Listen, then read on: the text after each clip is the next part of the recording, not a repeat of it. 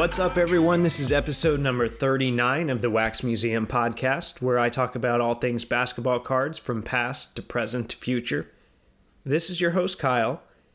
And between trips to Walmart and Target right now, you can find me on my Instagram, which is at Wax Museum Podcast, and my Twitter, which is at Wax Museum PC.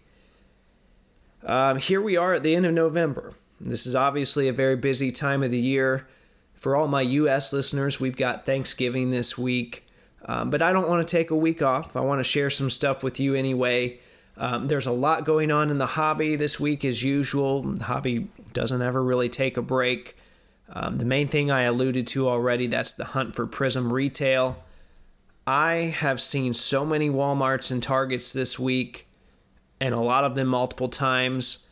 I hit so many of them in one day that um, I had to take a bathroom break at one of them because I had been away from the house for so long. And I made one move towards the bathroom entrance and was hit with a smell that only something in Walmart could produce. Um, and then an employee had just blockaded the entrance with a bench that they dragged from around the corner. He was holding a mop, he was wearing a mask, he was shaking his head. I think someone just straight up exploded on the inside. Um, I turned back around and immediately got stuck behind the longest motorized shopping cart centipede I've ever seen. You know, I'd say there were probably at least four of them bumper to bumper. Um, I finally got away and walked back to my car at the furthest part of the parking lot. That, just to give you a picture, that's been my week. That was just one Walmart, but it does a pretty good job of summarizing my Prism hunt so far. Um, so I don't have any, right? Do I regret the whole thing? No, I don't. Um, and co- someone commented to me that I probably spent a fair amount in gas money along the way. Yeah, you know, yeah. You know what? It's an experience cost, and I'm okay with that. Um, but I am ready to find some. So hopefully we have that soon. Um, there was, however, some um, additional big Prism news this week regarding First Off the Line, so I want to touch on that real quick before I get to the main portion of today's episode. I know I've mentioned it a few times in passing, but I haven't talked a lot about First Off the Line on here before. Uh, this was a program that started with 2016 2017 Immaculate, and the original idea behind the program was that Panini would offer collectors exclusive content and early access to products. Um, they tried to get these to the consumers one to two days before they officially released, and they were sold at the suggested retail price without any sort of markup. So, in theory, that eliminated the possibility of a distributor handling these and marking up the price. Um, you know, some people even speculated that this was Panini's test run to um, cut out distributors. And a lot of the people that complained about the price in the past they didn't realize that a lot of these concerns would be better directed towards the distributors instead. So the whole idea was interesting to say the least. Um, so the way this worked, people would log on to an online to the uh, online store on Panini's website or the Panini app, and they would try and claim some of these boxes. The Immaculate product that I mentioned not too long ago, it had an emerald base parallel numbered to five that you can um, that you could not find in any other Immaculate boxes. Um, sometimes these extra hits were appealing. Sometimes, you know, the prices for these boxes end up being way lower than they were selling for a few weeks later. Uh, sometimes you had a little bit of both. And um, these boxes were all limited, and people had a lot of trouble claiming them from the start. And over time, much like in the sneaker game, people figured out that they were big money makers. A lot of people started buying to flip um, you know, some people were treating them as long term holds. Some people were flipping immediately and still making really good money. Uh, bots got involved. So people figured out how to get a program to get an edge and, and claim multiple boxes for them. Um, Zion came along and the traffic of people and bots attempting to claim uh, boxes crashed Panini's site. And the whole thing really got messy over time. Um, a lot of people did really well, though, buying and selling these boxes. A lot of people enjoyed ripping these boxes. Um, so when it worked, it worked well. And if it worked for you, then you probably feel like it worked really well. Um, but, you know, a lot of people had a lot of trouble. So naturally, there were a lot of complaints. Um, yet we didn't really hear any word from Panini that the system was going to change anytime soon. Until the announcement for first off the line Prism came from out of nowhere. Um, before I talk about the new distribution method, I want to talk real quick about the exclusive parallels. Last year they introduced um, shimmer cards, and I believe they were all there were several of them. They were numbered to seven for each color.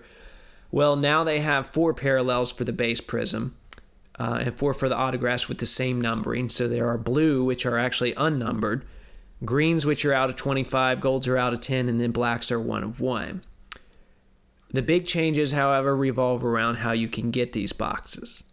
And Panini announced that they are utilizing a Dutch auction format that begins at 10 a.m. Central Time, which is um, 11 a.m. Eastern Time on Cyber Monday. And now, basically, when we say Dutch auction, that means that they'll start at the maximum box price. Um, and then that price will drop every two minutes as customers set the market price for the product in real time. And customers will then be limited to 12 boxes per transaction.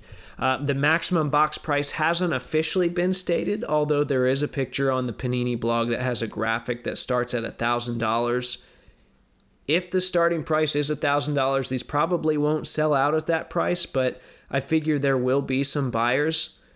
And um, I, I just can't see the value in these boxes themselves. People weren't super high on the shimmers, save for the major players. And, and now one of the shimmer exclusives, um, the blue one, isn't even numbered. You know, how does that work? Um, people have been asking me for my prediction on price. Honestly, I could throw out a number, but there's no real way to know. Uh, I think a lot of people might get burned on these, but uh, you know, that's the that's going to be the price that they choose. And I don't blame Panini for trying this. You know what? People will still buy them. Um, I know sometimes the narrative changes over time once things sink in when there's a big announcement like this. The initial responses I saw to this announcement, though, were not favorable. Um, yes, it takes care of some of the bots, but like I said earlier, some people have done really well on the first off the line program. So understandably, they're upset. Um, there is one kind of reaction that makes me laugh, though, and, and this doesn't go for everyone that was flipping boxes, but some of the people that normally flip these boxes and, and have gotten very good at it and have developed a system out of it, they were berating Panini and calling Panini greedy. Um, you know they're essentially mad that Panini took away a relatively easy route for them to act on their own greed. Uh, can I say that? Um, so you know whatever. Like I said, that that doesn't apply to everyone that sells boxes, but I thought some of the outrage was funny. And for those of you that were buying these to break or trying to buy a couple and, and maybe sell one to cover the cost, I'm sorry to see a good thing end for you but we'll see how this whole thing goes down. Like I said, it's going to take place Monday. That's Cyber Monday. By the time some of you listen to this episode, it will have already happened. Um, I haven't participated in First Off the Line in the past, but I am curious to see where this thing goes. Okay, um, moving on to the main portion of today's episode. As I mentioned earlier, Thanksgiving is this week. I threw around a couple of ideas in my head as far as topics that I could cover. Um, I thought about doing my top 10 cards of players from Turkey. I'll let that one sink in for a moment. I decided to scratch that. Sorry to the one uh, Ilyasova collector out there. I thought about making a list of the things I'm thankful for. Eh, a little cliche. Um, still, though, I do want to take a moment here to thank you guys for being a part of this thing. This is not a one man show, so thank you to those of you that listen, that download, that post, that comment, that share, um, that email BGS, and so on. This would not be possible without you. But that's not where I'm going with this episode either. Um, a lot of you, or at least I, I feel like a lot of you, if you're fortunate enough to still have family around, you're probably going to be going back to your parents' house this week or a relative's house uh, visiting family in some capacity. Some of you will have access to some of your belongings that, for one reason or another, you never really took with you to your new house. Um, and those things always make for a good trip down memory lane. Well, I already live fairly close to my parents, and, and the other day I was thinking about our old computer. And I spent a lot of time on that computer. Um, uh, maybe I'll even post a picture of it. I, I have a the most 2000s picture of me that I think I've seen yet. It's it's me posing in front of a desktop with a big tube monitor, um, posing with a Derek Jeter autograph that I pulled. I mean, everything about it screams 2000s. But um, anyway, I, I, was thinking about this old computer, and I knew I had some pictures from Reggie Miller's last season that I had taken with a digital camera, um, which would have been during the 2004 2005 season. And I kind of wanted to see those again. So I, I, dug the computer out of the closet. Uh, you know, I, I, planned on it being a, a, fairly easy extraction. I'd plug the computer in, I'd take a flash drive, I'd grab the files, and then put the thing back. Well, I dug the computer out of the closet and plugged it in, and um, nothing, no power, you know, not a thing. So um, that was not enough to stop me. I opened the computer up, I took out the hard drive, I bought a $15 hard drive reader with one day prime delivery. So thank you, Amazon. And I, I was just hoping that um, this drive was still readable. And it was. I was lucky enough to recover those pictures and so much more. A lot of hobby stuff, in fact, that I think you guys would be interested in. So, today's episode, or the, the remainder of today's episode, is a summary of what I found on my early to mid 2000s computer hard drive. Um, sorry to disappoint some of you ahead of time. There will be no official mentions of Kazaa or ShareBear or you know even Space Cadet 3D Pinball. Uh, and if those programs don't ring a bell, don't worry about it. There are many routes that I could take with this whole thing, but I'm going to try and narrow it down to three categories. That would be the things I regret, the things that make me laugh or shake my head, and then finally the things that have some sort of sentimental value to me. So let's let's get the bad, well, at least for me, um, the bad things out of the way first with um, the things that I regret. And I think once you pass that point where you've been collecting for at least a couple of years, many of you are, are way past that, or maybe you're approaching that now you know, wherever you're at in your hobby journey. Thanks for listening. Um, but if you have passed that point, you can certainly empathize with this. You get rid of a card at the time you feel like it's the right move. Sometimes you remember it, sometimes you don't. And then you go back to your files one day. Or for some people, it's a Photobucket. Or other people, more recently, maybe a Flickr, maybe even an Instagram. And you see that card and I don't know, maybe you get a little sick feeling in your stomach. Maybe it's not that extreme, but maybe it, evokes some type of feeling in you. Now, for a lot of cards, it's it's simply because they've gone up in value. People are experiencing that with Luka right now. I I remember I sold a, a PSA nine base Prism rookie for twenty dollars because it seemed to be the the market for those for the longest time. Felt like it was a great deal at the time now I'm I'm just scratching my head, right? Yeah, I, I don't regret it, but I'm just kind of scratching my head. So um, for a lot of cards though like that, it's because they've gone up in value. Um, not long ago, it was a lot of Giannis stuff. It seems like you know a natural part of the hobby to go through this. Sometimes it's not about value though. Sometimes um, you get that feeling about a card that um, is gone, and maybe you didn't appreciate it as much until it was gone. So that's me this time as I'm looking through this hard drive. I've talked about my Ron Artest collection on here before. I hope you're not sick of hearing about it. It was a very modest collection. I was in high school at the time. I was very proud of it. Uh, I think I was the only person that was, you know, really actively pursuing his stuff at the time. So, you know, I could say I was the Ron Artest collector. Um, it gave me a bit of an identity in the hobby. I didn't have a lot of real nice stuff, but I did have an Ultimate Collection one of one masterpiece. And at the time, it was around a $50 card. I think that's what I purchased it for. But for me, that was a lot of money. Um, but then there was the brawl, and, you know, Ron got in a lot of trouble. I stuck with him through that. Um, the next season, then he asked to be traded, and that was really a punch in the gut to me. So eventually, he did get traded Um, about a year later, I took a break from the hobby, or I, I actually transitioned more to baseball for a little bit. I kept some of my basketball cards, but I, I figured I'd cash in on the more valuable ones, um, which that was one of them. And I haven't seen it since then. Um, when I say that, I haven't even seen a picture. I, you know, I've thought about that card multiple times since getting back in the hobby. I, have tried to grab a lot of Ron Artest since then. In fact, I've gotten a couple of nice cards that I never envisioned that I would own way back then. Uh, you know, a Topps Jersey Edition logo, man. That's a monster card for me. I'm really happy to own it. Um, but like I said, I couldn't even find a picture of this one now. Well, uh, I plugged this drive in the reader. Not long after recovering these files, I found a folder with some card scans, and lo and behold, there it was. Just as stunning as I'd remember it. Had a great picture of him wearing the number 91, which was rare for Artest cards. He didn't get to wear that number long. Um, it had light blue etched holofoil, just a really classy design. It was a good looking card.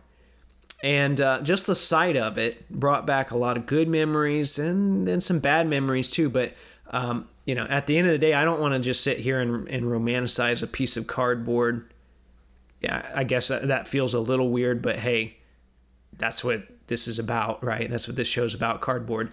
Uh, maybe some of you can relate. relate. Um, you know, maybe you have one like that that you wish you could have back. So anyway, I'm hoping this card's out there somewhere. I've talked to the biggest Artest collector that I know. He never had it, so you know maybe there's hope. Anyway, I'll post a picture of it. Do me a favor, be on the lookout for that one, please. Okay. Um, as I keep going, there are other less sentimental regrets that I found on there as I looked through more cards. There were a couple Artest printing plates I wish I kept, but I never had the same attachment to them. There was a picture of the Chris Paul gold refractor rookie I pulled. Um, I've talked about that one before. There's a picture of the 101 Deron Williams superfractor auto that I traded it for. You know, I don't know. That one's kind of a wash to me. I don't I don't regret that one too bad. It made sense to me at the time, and I don't really really want either card back now. Although it'd always be nice to have a Chris Paul gold refractor. Um, okay, I don't I don't want to spend too long on the regrets though and get super sappy. And, and really, there weren't a lot of them. But like I said, that's bound to happen as you spend more and more time in the hobby. Uh, let's move on to some of the funny things I found, some of the more awkward things, and some of the things that made me want to shake my head. Um, you've already kind of heard some about it, but it's not surprising that, that there was a lot of content on there about the brawl in Detroit. Just to put things into context, and, and you know, this really wasn't that long ago, but things have changed quite a bit. Um, the brawl was in November of 2004. YouTube actually wasn't created until the next year, and it took a little while for, for people to start using it. So, if you wanted video of something on your computer, or if you wanted to watch something, you had to share it with one another. You had to get it from somebody. And I was a part of a Pacers message board where people shared quite a bit of stuff.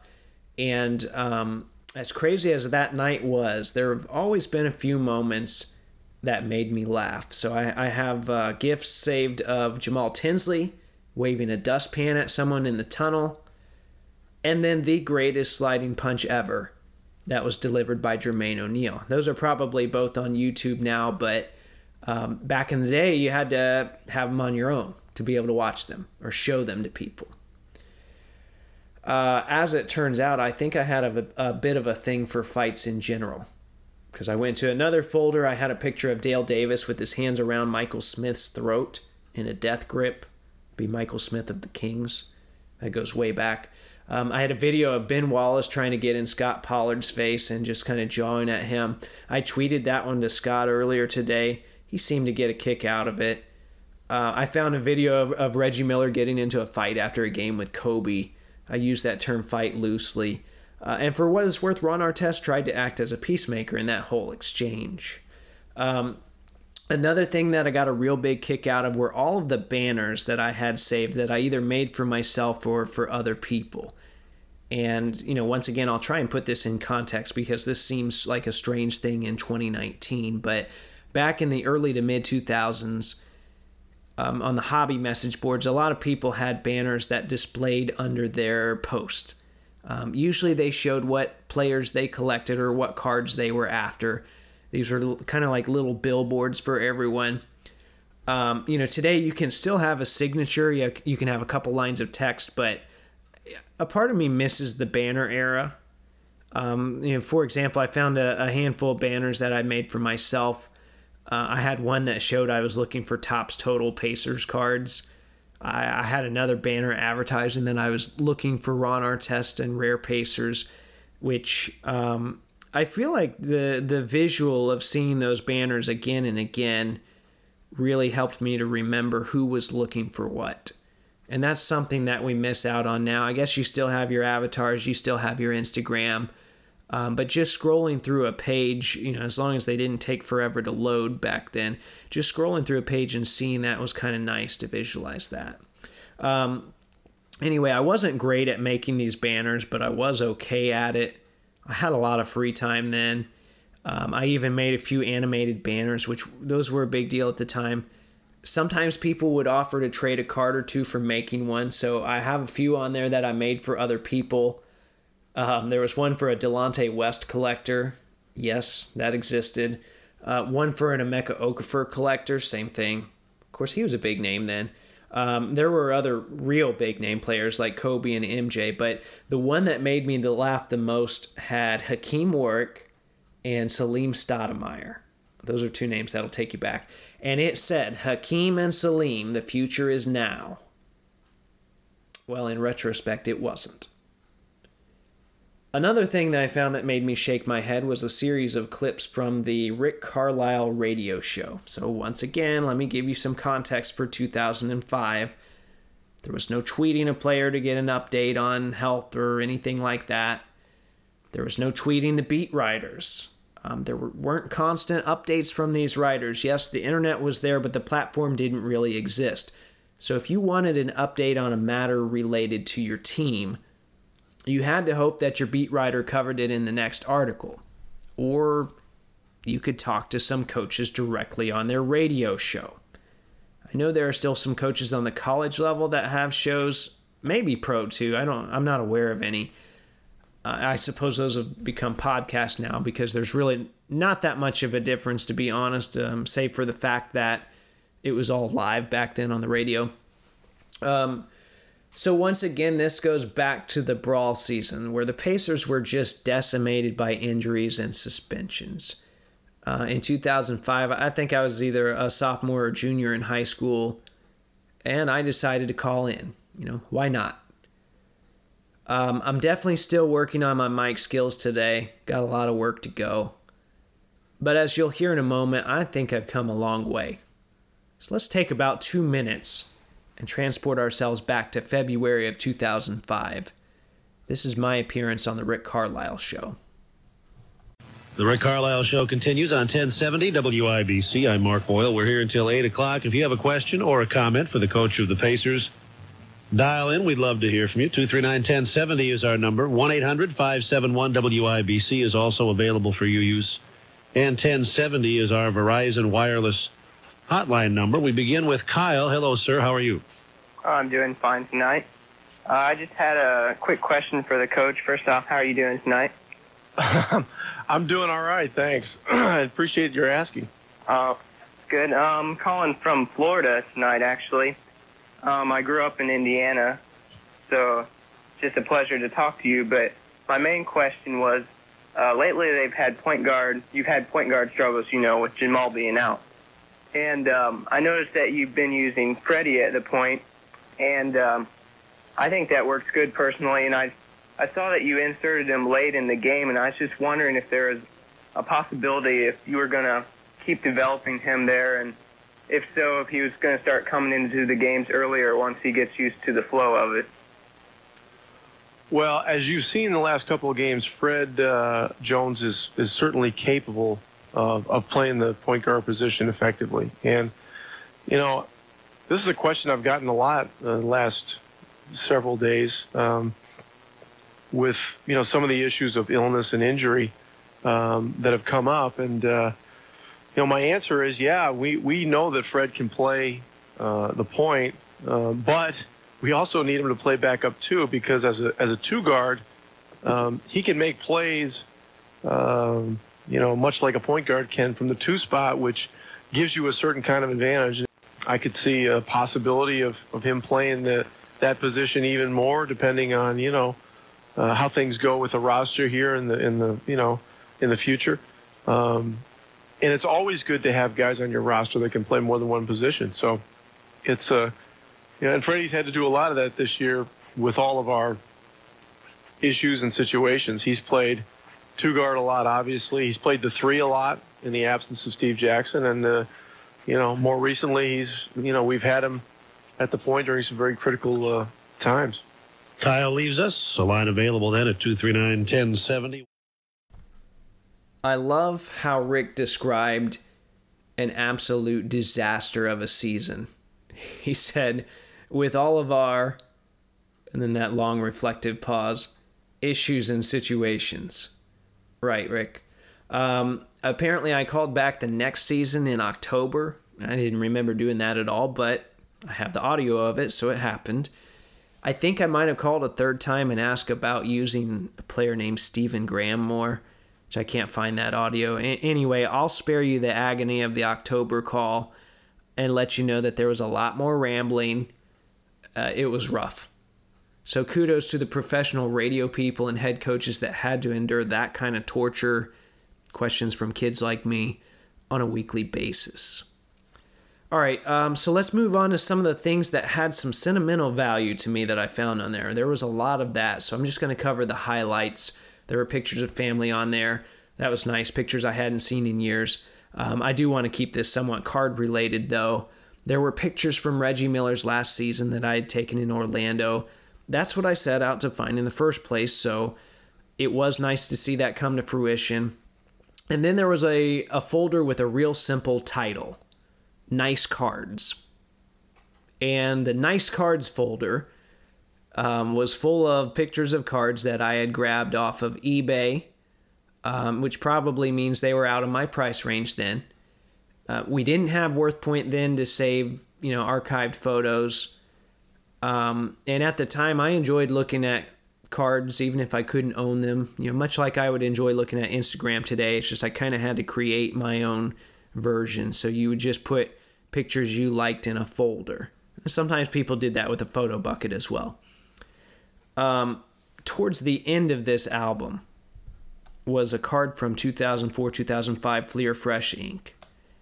And it was a Pacers and Pistons 10 player patch numbered to 10. Those of you that listened to last week's episode, you know that I, I now own one of these 10 copies after trying to find one for a number of years. Um, it's not the exact copy I had saved here, but it is from the same print run. And um, it just got me thinking as as in every other aspect of life and with any goal you set that's that's kind of what this folder was for me it was goals these are cards i would love to acquire one day um, so anyway you know as with any goal when you set that goal and then when you meet that goal well it's satisfying and it's really satisfying when you have so much time in between so to me, it's fitting that this card was one of the last ones that I came across in recovering this drive. Um, because that's kind of what it represents to me. The goals I set early on, the long process, the people I've met along the way, the people I've traded with. Uh, and it kind of serves as a form of encouragement for me to keep going with this thing. You know, I really enjoy this hobby. Obviously, I wouldn't host a podcast if I didn't. Um, but for all of those feelings that pictures of some of these cards and this exercise of recovering this drive and talking about it brought back to me, well, for that I'm thankful. And that's what I'll end with today. And maybe you have hobby mementos of some sort that function in a similar fashion. Or maybe my, you know, quick run through of, of this hard drive inspired you to go digging through your old stuff at your parents' house on Thanksgiving. Either way, please let me know about it on my Instagram, which is at Wax Museum Podcast, or my Twitter, which is at Wax Museum PC. In the meantime, if you like the content I'm providing, please subscribe, rate, and review on iTunes or Google Play. hit up the Podbean site for a link to the merch store. Tag Taco Bell and let them know they can pay me in burritos. And until next time, this is the Wax Museum Podcast.